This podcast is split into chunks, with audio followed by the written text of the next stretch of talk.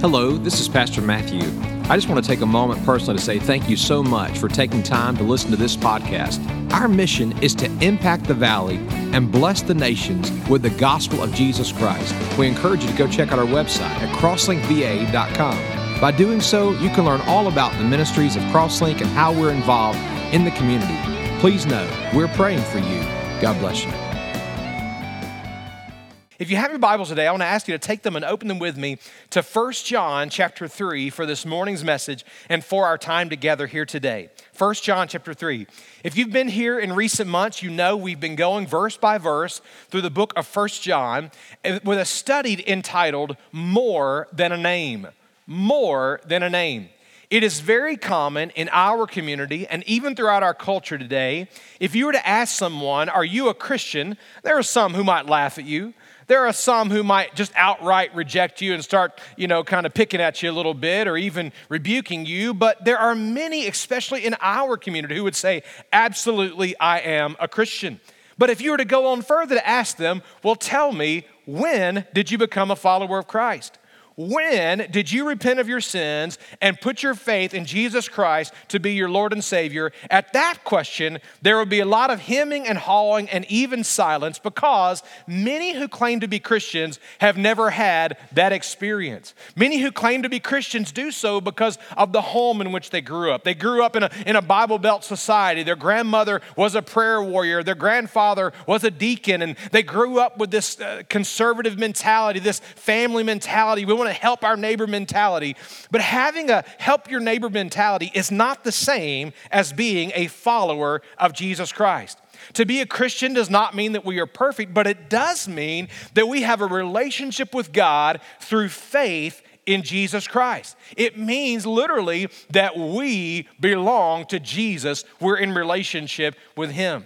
In fact, in 1 John, the Bible tells us that God speaks through John. He gives us this entire letter for one primary purpose. And here it is in 1 John 5, verse, 5, verse 13. It says this These things I have written to you who believe in the name of the Son of God, so that you may know you have eternal life. Somebody say the word know.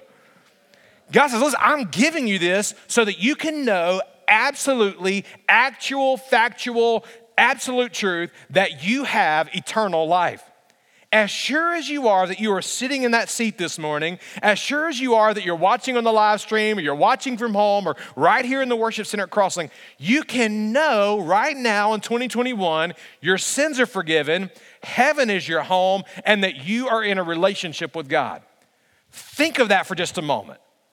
Don't rush past that truth so quickly that you fail to realize the greatness of that statement. You can know that you are saved. This past week, I was in Richmond, Virginia for a few days. And a part, a part of that time together, I was meeting with a group of pastors, and we were talking about several things in the context of ministry. But the opening discussion was about ministry fatigue and, and what people are doing to overcome it. And so the question was asked of this group of pastors what is it over the past year that has caused the most fatigue in ministry? And without a doubt, the very first question, the very first answer that came up was this the constant moving of the goalpost has been exhausting. And what the pastors were saying was simply this the constant influx of information. We're hearing this and we're hearing that. We're hearing this and we're hearing that. Think, think for just a moment about the pandemic itself. When we began to hear about the, the COVID virus, we were first being told that this thing is transmissible by surfaces. So wipe down everything, right? And so, so everybody, I mean, we, we invested in all these antibacterial wipes and we got all this cool equipment and different things to clean off everything. But then we were told, actually, no, it's more of an airborne thing. We were told you need, once you go to Walmart and get your groceries, you need to go home and wash them all down. I watched a seven minute video of how to wash your groceries. Seven minutes of my life I will never get back. Y'all pray for me, okay? I need counseling. But anyway, I mean, like, you got to watch your groceries, folks. And then we're told, actually, no, it's not that big of a deal. You know, it's, yeah, not that big of a deal. We were told early on, hey, there's this, this mask mandate. You got to wear a mask. Here's all the health benefits for it. So you absolutely, absolutely factual, actual, you got to do this. At the same time, it seems like the same time we were told that, there were numerous studies that came out that said, actually, there are some hazardous things to your health if you wear the mask all the time. You can't make this stuff up. Yesterday, my son and I were, one of my sons and I, we were working in the yard and we had some chemicals. And so I gave him a thicker mask and I want you to wear this mask while we're working with these chemicals. He said, okay. And so he pulled it out of the package and he read it. And literally, on the inside was a label that said, wearing this too long could cause death. He was like, Dad, is this true? And I was like, eh, it's just a label. Just put it on, you know, like you're fine. We've only got about 20 minutes. It's not that big of a deal. Right? I mean, the, fact of the matter is, is that if there's anything we've learned in the context of this past year, it's, it's this that the experts who know everything don't know as much as they think they do. Even in our own lives, like we experience that reality. We experience life with someone. They're, they're, our friend, they're our, maybe our spouse, they're our close relative. We, we do life with them, we love them, we care for them, we experience life situations, and we, we, I mean, we might go decades with them, and then all of a sudden something happens and something takes place, and we look and we think, how could they have done that? I mean, I mean do I even know this person? Because the person I know would have never, they would have never even thought about it, much less acted on it and have been acting on it for so long. The fact of the matter is, there are situations and things in our life that cause us to realize we don't know what we think we know. Now, now, to be honest with you, when I was like 13 to 15 years old, like that was probably like the, blessed, the, the most incredible season of my life. Because when I was between 13 and 15, I thought I knew everything. I did. But you know, the older I get, the more I realize I don't know as much as I think I know. But God says, I got something that you can know. As sure as you are that you're living and breathing in this moment, you can know your sins are forgiven. You can know that God is your Father. You can know that heaven is your home. You can know that this temporary world's not home. You're just passing on through. How do you know that? The Bible tells us we can know this through the Holy Spirit of God in our lives. So here's the simple question I want to ask for all of you here today. That is this Do you know, without a doubt, without any uncertainty, that your sins have been forgiven, that your soul has been saved, and that heaven is your home? Do you know? 1 John chapter 5, uh, chapter 3, I'm sorry. Would you stand to your feet for the reading of God's word? We're going to begin in the final two verses of 1 John chapter 3 and then go down into 1 John chapter 4 for our, we know by the Holy Spirit of God in us. The Bible says this. This is his commandment that we believe in the name of his son Jesus Christ and love one another as he commanded us. That's what we talked about last week. The one who keeps his commandments abides in him and he in him. Now listen to this statement. We know, somebody say no. We know by this that He abides in us by the Spirit, that's the Holy Spirit, whom He has given to us. Now listen to this change of direction, verse chapter 4, verse 1. Beloved, do not believe every spirit, but test the spirits to see whether they're from God, because many false prophets have gone out into the world. By this you know the Spirit of God. That's the Holy Spirit. Every spirit that confesses that Jesus Christ has come in the flesh is from God. And every spirit that does not confess Jesus is not from God. This is the spirit of the Antichrist, which you've heard that it is coming, and now it's already in the world. You are from God, little children, and have overcome them, because greater is he who is in you than he who is in the world. They are from the world, therefore they speak as from the world, and the world listens to them. But we are from God. He who knows God listens to us. He who is not from God does not listen to us. By this we know the spirit of truth and the spirit of error. Let's pray together. Father, I thank you for this morning. I thank you for the time that we have together today. God, would you, through the Holy Spirit, speak to our hearts and lives? Father, we've already sang it. Lord, Holy Spirit, come and be welcomed here. I pray that you would come and be welcome to speak to our hearts and lives, and where change is needed, would you bring it for the name and the glory and praise of Jesus Christ? I pray in his name. Amen. God bless you. you may be seated this morning, walking in the Spirit. this past week, as I mentioned, I was out of town in Richmond for a few days, and it was my first time uh, being out of town overnight in a hotel for a long period of time. In fact, just haven't traveled a whole lot uh, since COVID hit. Prior to COVID hit, um, the Lord had allowed me to travel on many occasions throughout the year because of some ministry responsibilities and opportunities that God has given me. Uh, the Lord allows me to serve on a leadership team for the state of Virginia, but also to serve on a leadership team for a seminary in Texas. And so, with that, it means that I travel at least a few times a year and stay two to three days in those locations where I'm ministering with other pastors in the state and then throughout the country in the Texas opportunity. One of the things about traveling that I have enjoyed through the years is the way that my daughters, my, my girls, have blessed me.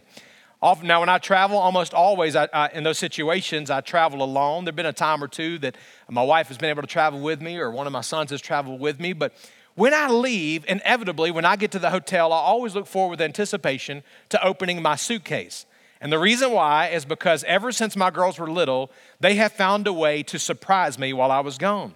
And so I will get to the hotel, I will open my bag, and inevitably, there is either a note, there is a piece of candy, there is some sort of trinket, or somehow one time Lane even got in an entire stuffed animal in my suitcase. I have no idea how she did it.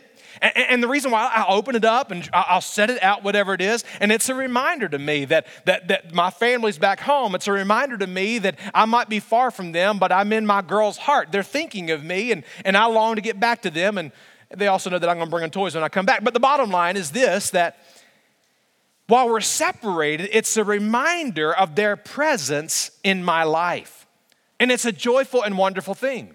In the same way, God is looking at us through His Word today and reminding us that we are not alone. God has not abandoned us. Jesus, when he was walking this earth, he looked at his disciples in John chapter 14 and he wanted them to know something very directly. Here's what he said He said, I will ask the Father, and he will give you another helper, that's the Holy Spirit, that he may be with you forever. And then in John chapter 16, verse 7, Jesus said something amazing. Here's what he said He said, I tell you the truth, it is actually to your advantage that I go away. For if I do not go away, the Helper, the Holy Spirit, will not come to you. But if I go, I will send him to you. Could you imagine hearing that as a disciple of Jesus? Hey, guys, I'm leaving you, but actually, I'm not going to leave you alone. It's even better for you that I go because the Father is going to send the Holy Spirit to be with you. And He is going to teach you, He is going to lead you, He is going to show you all the things that you need to know. Acts chapter 1, verse 8, we understand that Jesus, of course, left that conversation with the disciples. He eventually died on the cross for the sins of the world. Three days later, he rose again from the grave. Over a 40 day period, he appeared to over 500 eyewitnesses at one time. And there he is on the Mount of Olives in Acts chapter 1, and he's getting ready to ascend to heaven. And he looks at them and he says, Listen, you're going to receive power when the Holy Spirit's come upon you, and you'll be witnesses of me into Jerusalem, Judea, Samaria, and the uttermost parts of the earth. The very next chapter, Acts chapter 2, guess what happens? The Holy Spirit comes. The Holy Spirit comes on the day of Pentecost. The Holy Spirit moves. Peter stands to preach. Literally thousands, 3,000 people that day, they, they repent of their sins. They believe in Jesus. They're baptized that very day. And the rest of the New Testament records the Holy Spirit's working and moving in the life of those who are believers. Today, we pick up that story and we begin to understand, or at least examine, what does it mean to walk in the Spirit? How do we know we have the Holy Spirit in our life? What does He confirm in our life? And what does that look like? Four things I want you to see from 1 John chapter 3 and chapter 4. Number one, I want you to see the presence of the Holy Spirit. The presence of the Holy Spirit. The Bible tells us in verse 20, 24, we know by this that Jesus abides in us by the Spirit whom He has given to us. Immediately we hear that word once again, the word abide. That word abide is a word of close connection. It's a close it's a picture of close, if you will, intimate relationship. Jesus in John chapter 15 gave us the illustration of the close connection between the branches and the vine. They're so interwoven, they're so connected, if you will. They're so intimate in that context. You can't tell where one ends and the other begin, where one ends and begins, where the other is connected. They're so closely related. The picture here is what God is saying is listen, Jesus is living in you through the presence of the Holy Spirit in your lives. 1 Corinthians chapter 12 verse 13 says it this way, for by one spirit we were all baptized into one body, whether Jews or Greeks, whether slaves or free, we were all made to drink of one spirit. who's the we talking about?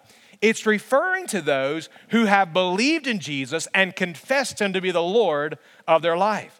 As we're going to see here in just a moment, the Holy Spirit was not automatic. You weren't born to your mama and daddy, and all of a sudden you had the Holy Spirit of God. The Bible says we experience the presence of the Holy Spirit of God when we are born again. So notice three things the Holy Spirit does in our life. Number one, the Holy Spirit convicts us of sin.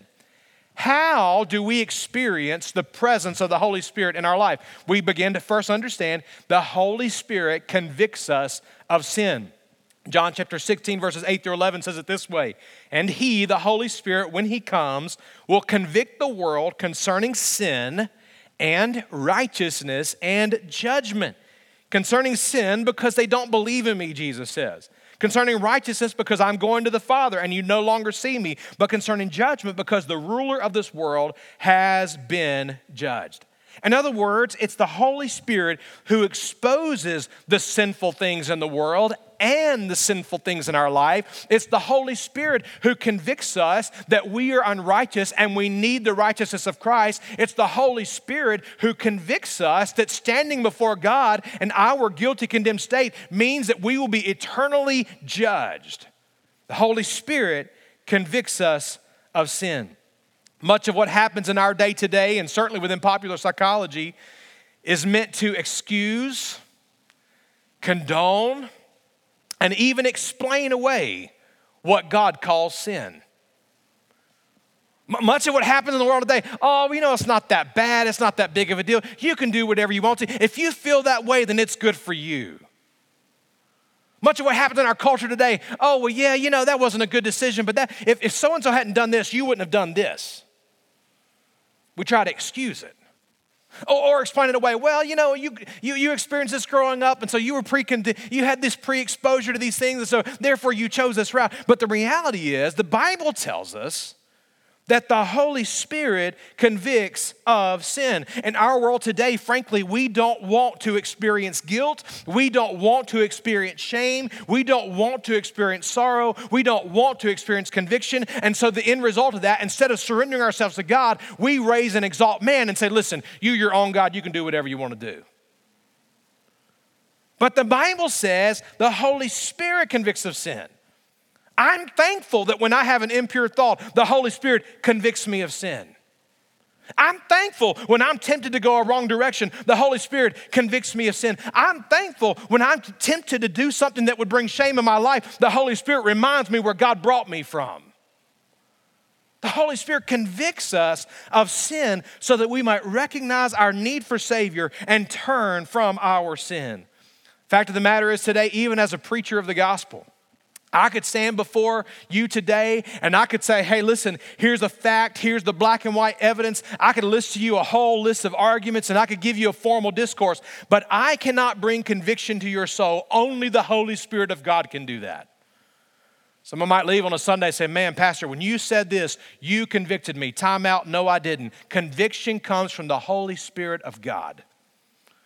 So if it comes across good and it ministers to you and steps on your toes and draws you closer to the Lord, to praise be to God, it's the Holy Spirit working and moving. The Holy Spirit convicts us of sin. According to 2 Corinthians chapter 7, that conviction should lead us to a godly sorrow. What does godly sorrow look like? Godly sorrow leads us to repentance where we turn from our sin and turn to the Lord. So the Holy Spirit convicts us of sin. Number, number two, the Holy Spirit changes us. And the Holy Spirit changes us in our life. When we repent of our sins and confess Christ as Lord, we're saved, and the Holy Spirit comes to live within us. That's why the Bible tells us in 1 Corinthians 12, we're all baptized of one Spirit. Please notice, God did not say, some of you are baptized and some of you aren't. Well, this group in the church is, and this group in the church isn't. No, no, no. All who have believed in Jesus Christ as Lord and Savior have been baptized by the Holy Spirit of God. Being a Christian does not mean that we are perfect, but it does mean because of our relationship with Christ, we are forgiven, and today we are being changed into the likeness of Jesus Christ. The Holy Spirit is the one who brings about this change. I love how Titus chapter 3 describes this. Listen to these words. When the kindness of God our Savior and his love for mankind appeared, he saved us, not on the basis of deeds which we have done in righteousness, but according to his mercy. In other words, we didn't deserve it, we didn't earn it. How? By the washing of regeneration and the renewing by who? The Holy Spirit, whom He poured out upon us richly through Jesus Christ our Savior. When you and I believe in Jesus Christ as our Lord and Savior, we confess Christ to be the Lord. The Bible says we're forgiven and we're cleansed. And in that moment, the Holy Spirit of God begins to indwell us. And the evidence of that is this He begins to change us. He begins to change our want tos. He begins to change the things that we go to. He begins to change us from the inside out. We still have an old nature, the flesh that we wrestle with, but we now have the Holy Spirit within us to guide us and to lead us and to shape us into the very likeness of Christ. Go read Romans chapter 8 and learn all about it. The bottom line is this when you and I have the Holy Spirit of God in our life, it brings about such a change in our life that instead of living for ourselves, we begin to live for the Lord, to seek and to honor and glorify Him. That's why the Bible says in 1 Corinthians chapter 6 Do you not know that your body, is a temple of the Holy Spirit who's in you, whom you have from God, and that you are not your own. For you've been bought with a price, therefore glorify God in your body.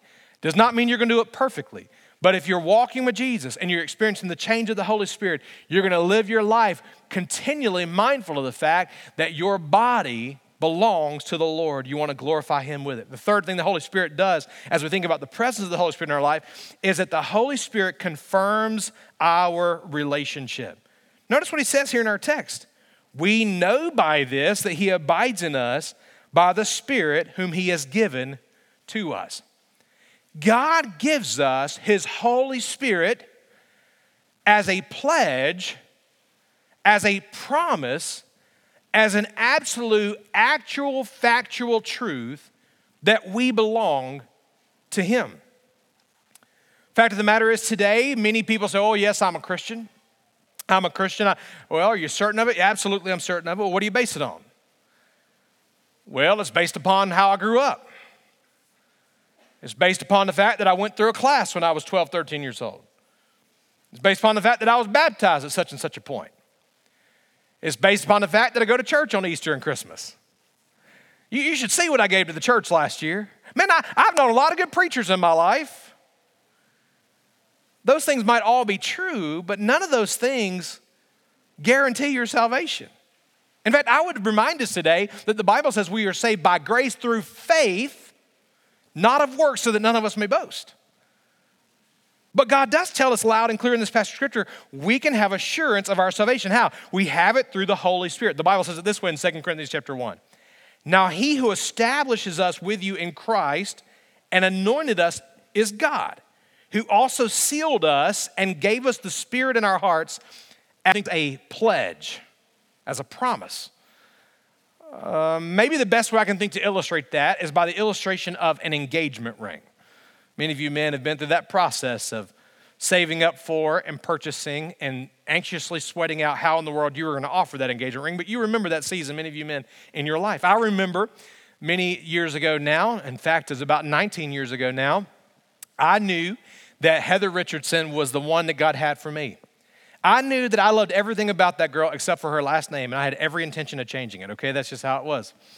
And, and I remember going through that, pro- like I was asking questions and trying to fill out the situation because I was trying to figure out like, what's her, her style? And, and Heather's, a, she's, she likes very simple things. And, but, but I'm a little bit more like, let's go elaborate, go big or go home, you know, that kind of mentality. And so I, I was shopping for rings. And I remember the summer before uh, my last year of college, driving down to Dothan, Alabama. I have an uncle, a few uncles who own some jewelry stores. And so I went to look and get some ideas and beg them for a deal, you know, that kind of thing. And and so, so I, I, mean, I was shopping this out, and I knew I wasn't going to propose yet, but I was kind of figuring out what I needed to save up for, is what I was doing. All right?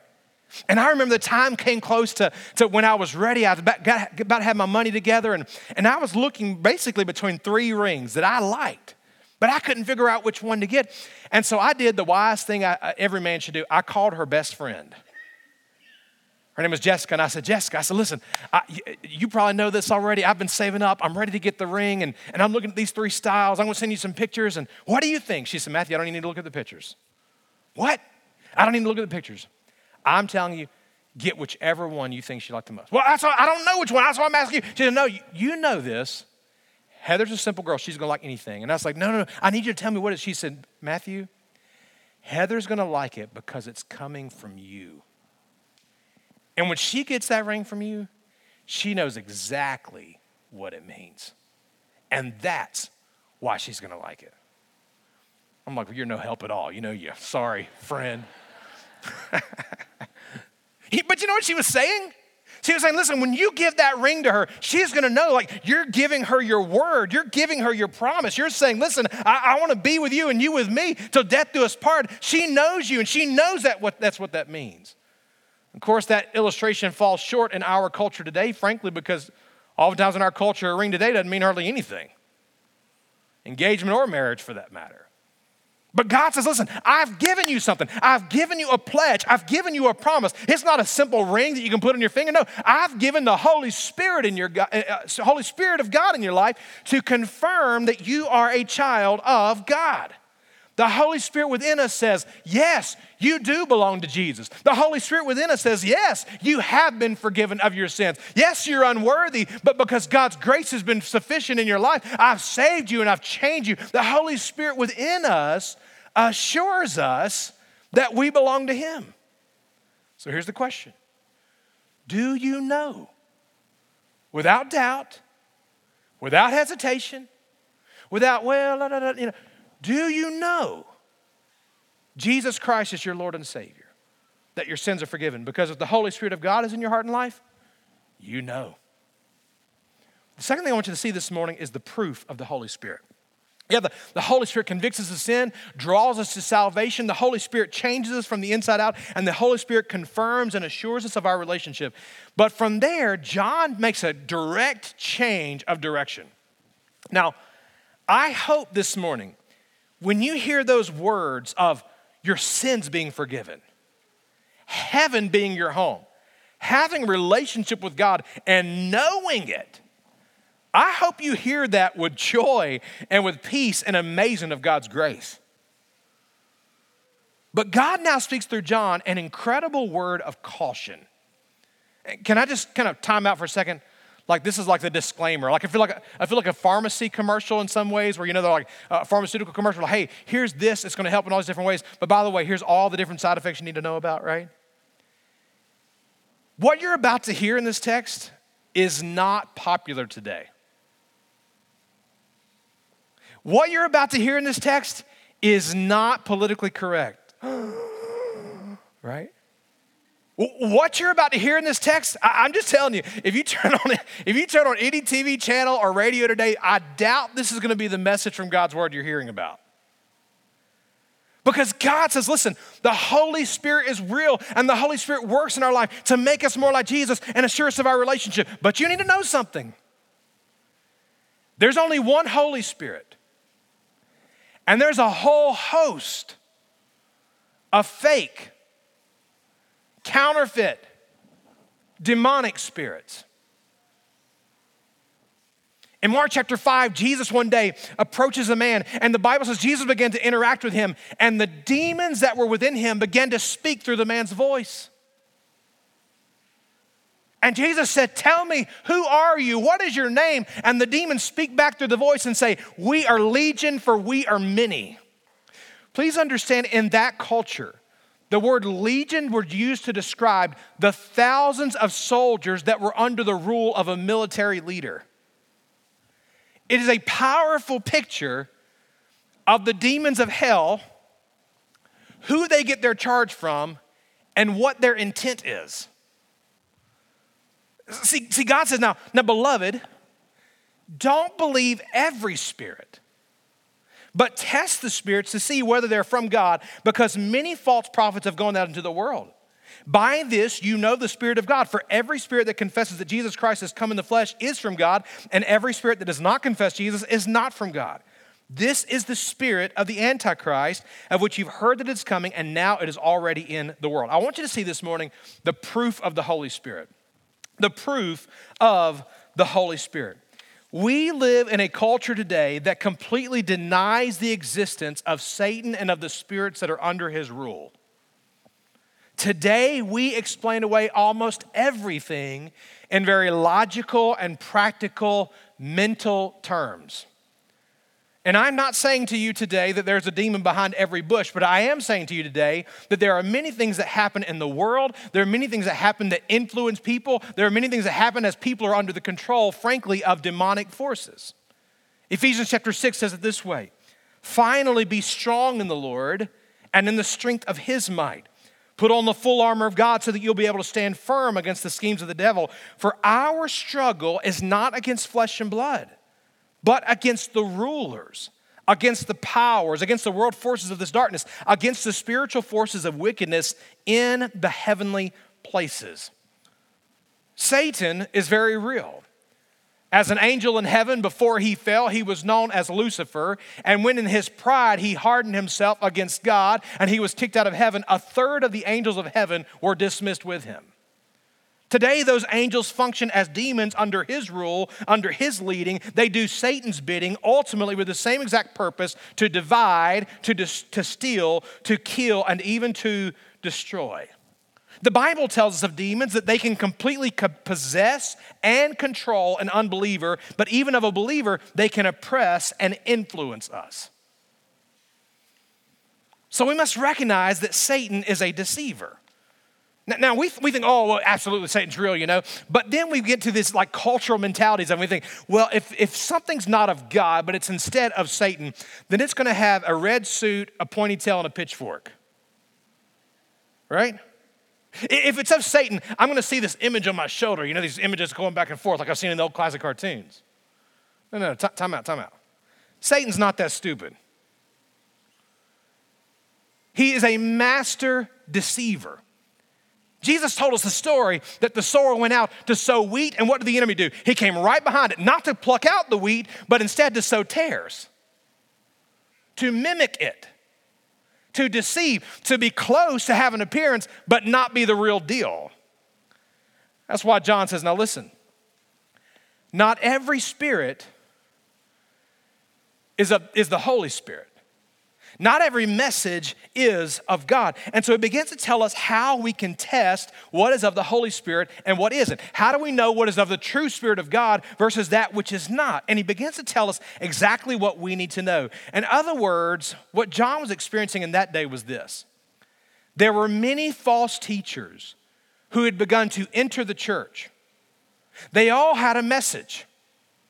None of them denied Jesus, oddly enough. They, they couldn't deny Jesus. There was so much evidence of Jesus' life, his death, and his resurrection. None of them denied Jesus. But here's what they did by their message, here's what they conveyed Jesus, oh yeah, he, he lived, he died, he rose again, but Jesus isn't enough.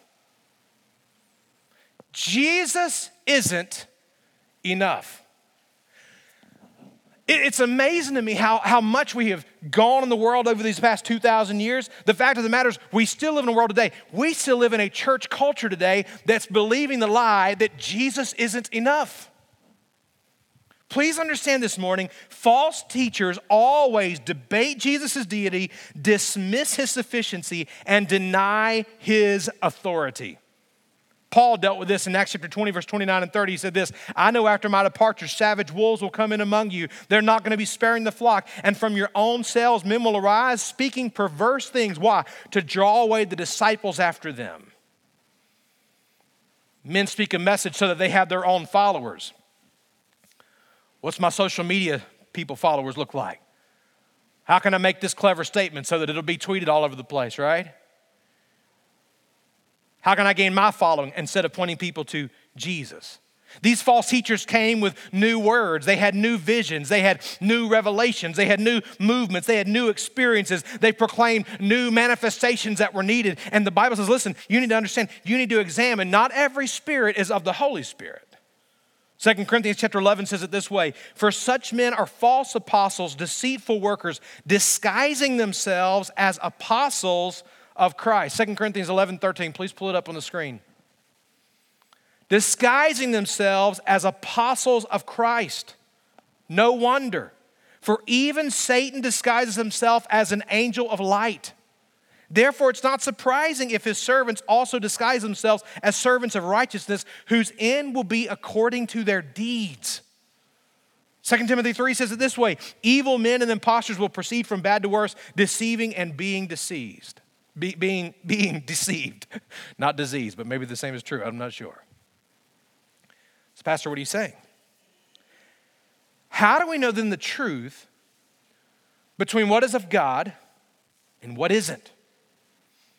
And I mean, every preacher in the world right now is on the internet. How do you know what's true and what isn't? How do you know what's of God and what's of Satan? Here's the bottom line question. Here's the test you need to ask. Here it is Does this point me to Jesus or does it point me away from Jesus? Is this exalting Jesus or is it exalting man? Is it making much of the grace of God or is it making much of the works of man? Simple question. Does it point me to Jesus or point me away from him? If a message leads you to any other man, it is not of God. For it's truly of God, it will lead you directly to Jesus. And that's why, frankly, here at Crosslink, it doesn't matter if I'm preaching, Pastor Michael's preaching, Pastor Scott's preaching, any of our pastors preaching, Brother Richard Seaweed's preaching, if the guest speakers here, please understand the goal and the intent is always, always, always, always to exalt Jesus Christ and point us directly to Him. One day I'm gonna die, I'm gonna be buried, and I'm gonna be moved on, but guess what's gonna happen? God's work's gonna continue because it's all about Jesus. There's a proof of the Holy Spirit, and that is that the Holy Spirit always praises Jesus Christ. Third thing, I want you to see the protection of the Holy Spirit. See, the previous point causes some, when they think about Satan and the demons of hell, it, it causes them fear.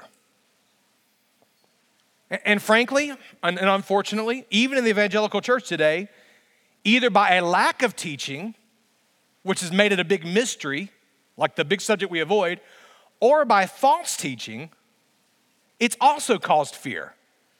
Somebody leaves church and they begin to think, oh my goodness, there's a demon behind that bush. Is it going to get me? You know, what's it going to do next? And we're fearful about these things. We're fearful that we about things we don't know that God has told us about in His Word.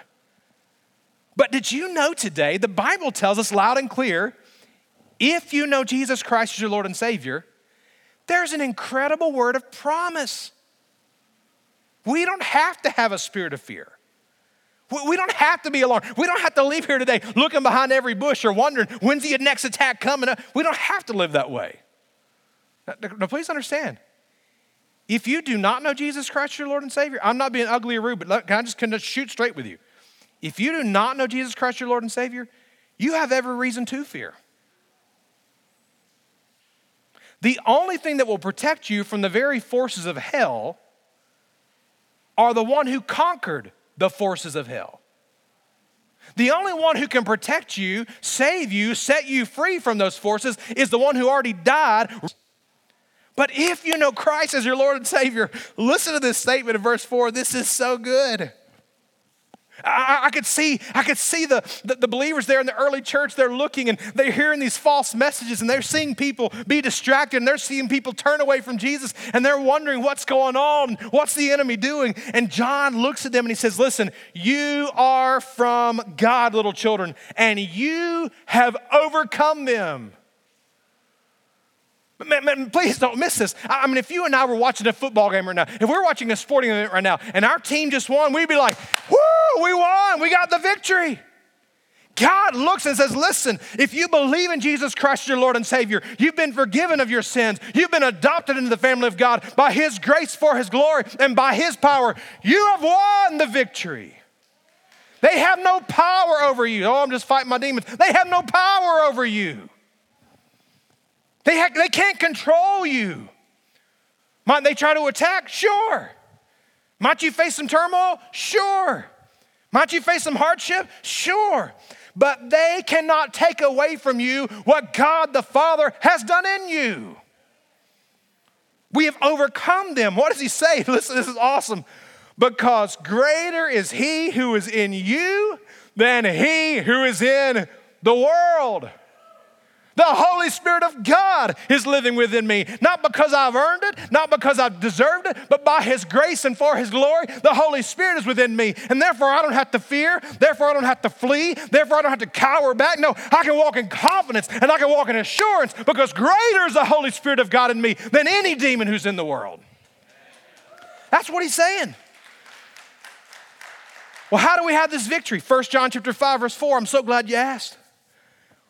Whatever is born of God overcomes the world. This is the victory that has overcome the world. Our grandmama's prayer life. No. This is the victory that has overcome the world. Bible Belt America is where I grew up. No. This is the victory that has overcome the world our faith. Who is the one who overcomes the world? But he who believes that Jesus is the Son of God. Ephesians chapter 1, let me turn. I wasn't planning to share this, it's not on the screen. Ephesians chapter 1 says it this way Jesus, that we love and serve, hopefully he's, hopefully he's your Lord and Savior, he is far above all rule and authority and power and dominion and every name that is named, not only in this age, but also in the one to come. How does Romans 8 say it? It says it this way For in all these things, we are more than conquerors. Listen to what he says. And all these things we overwhelmingly conquer through him who loved us. For I am convinced that neither death, nor life, nor angels, nor principalities, hello, nor things present, nor things to come, nor powers, nor height, nor depth, or any other created thing will be able to separate us from the love of God which is in Christ Jesus our Lord. We're protected by the Holy Spirit of God. Greater is He who is in us than He who is in the world. And finally, I want you to see the priority of being filled with the Holy Spirit the priority of being filled with the Spirit.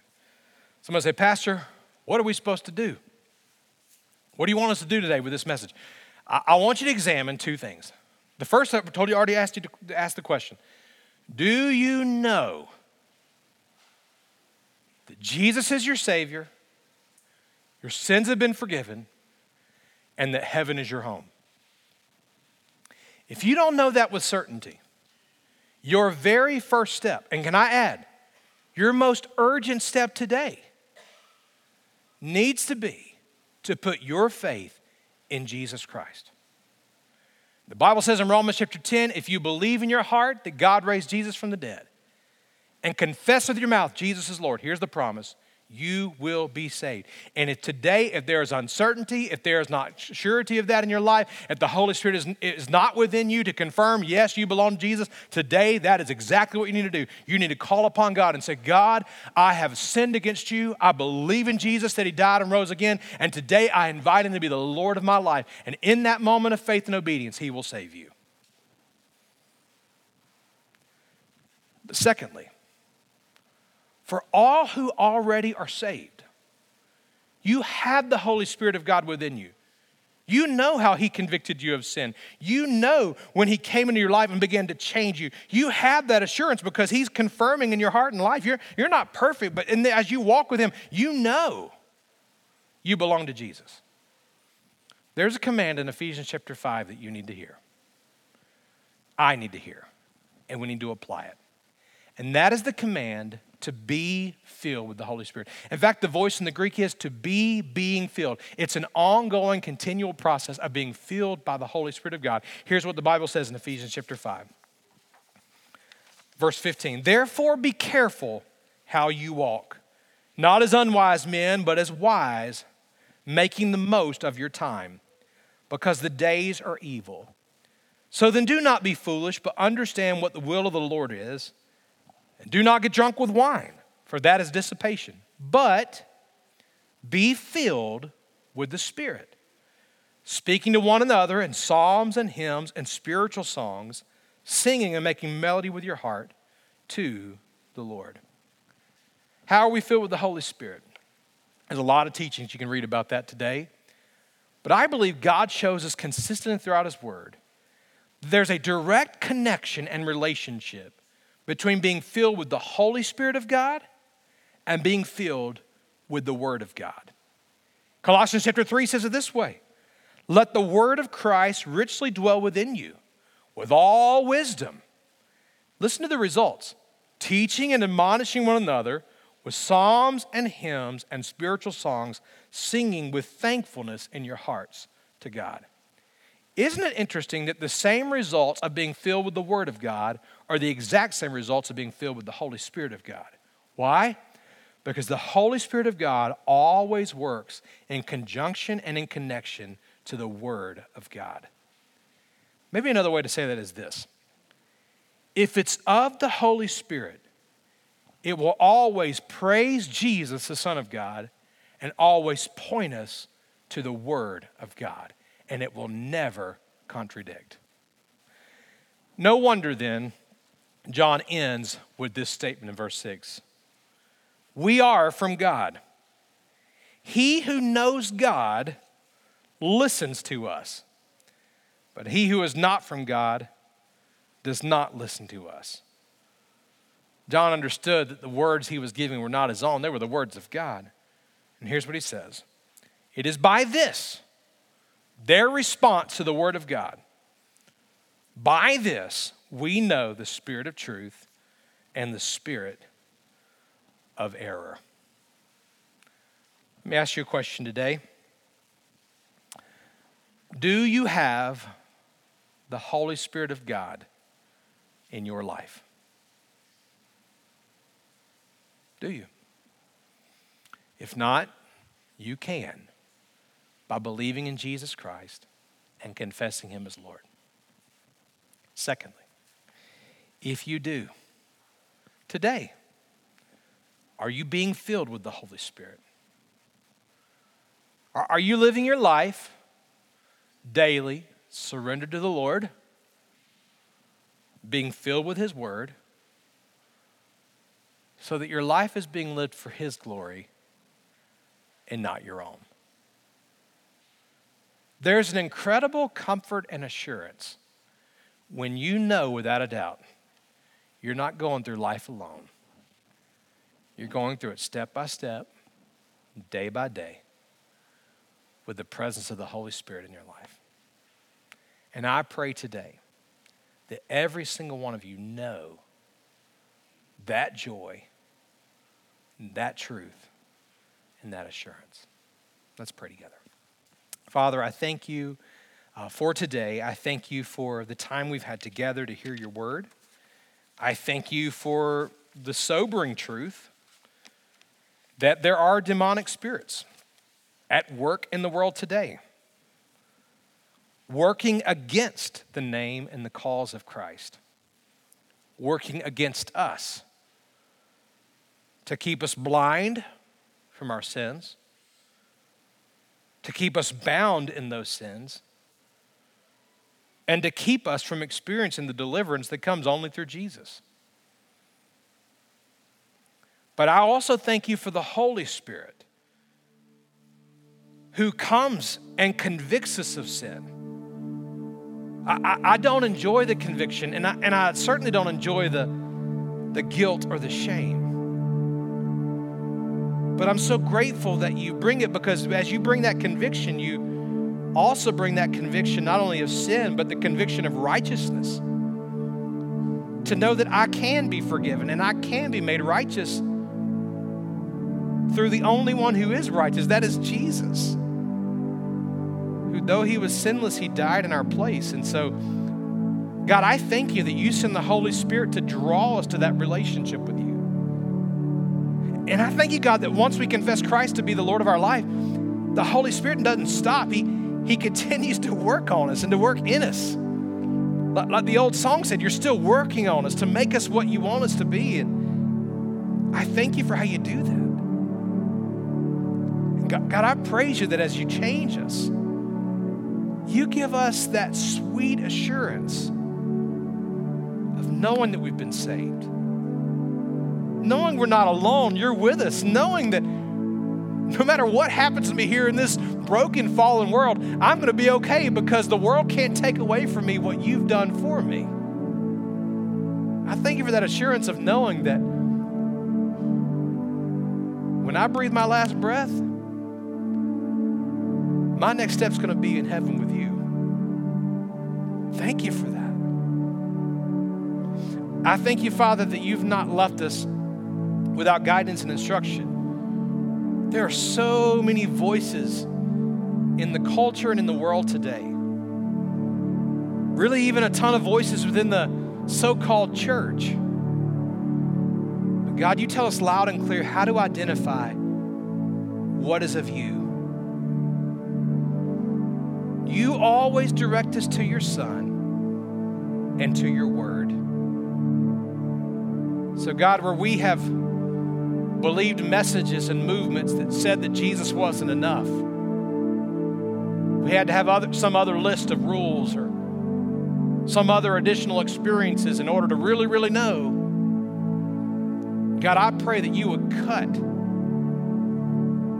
through all those voices. Help us to discern the truth, surrender ourselves to it, and to walk forward in obedience.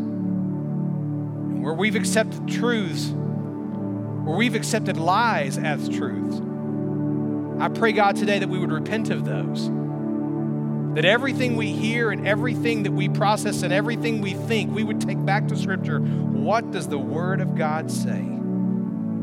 That your Word, not our will, will be our guide. I pray in Jesus' name.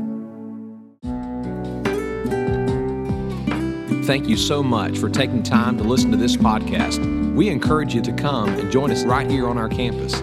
We're located right next to the county fairgrounds here in Harrisonburg, Virginia. If you have any questions about the church, any question about the message, feel free to email us or call us and let us know. And we look forward to seeing you soon. God bless you.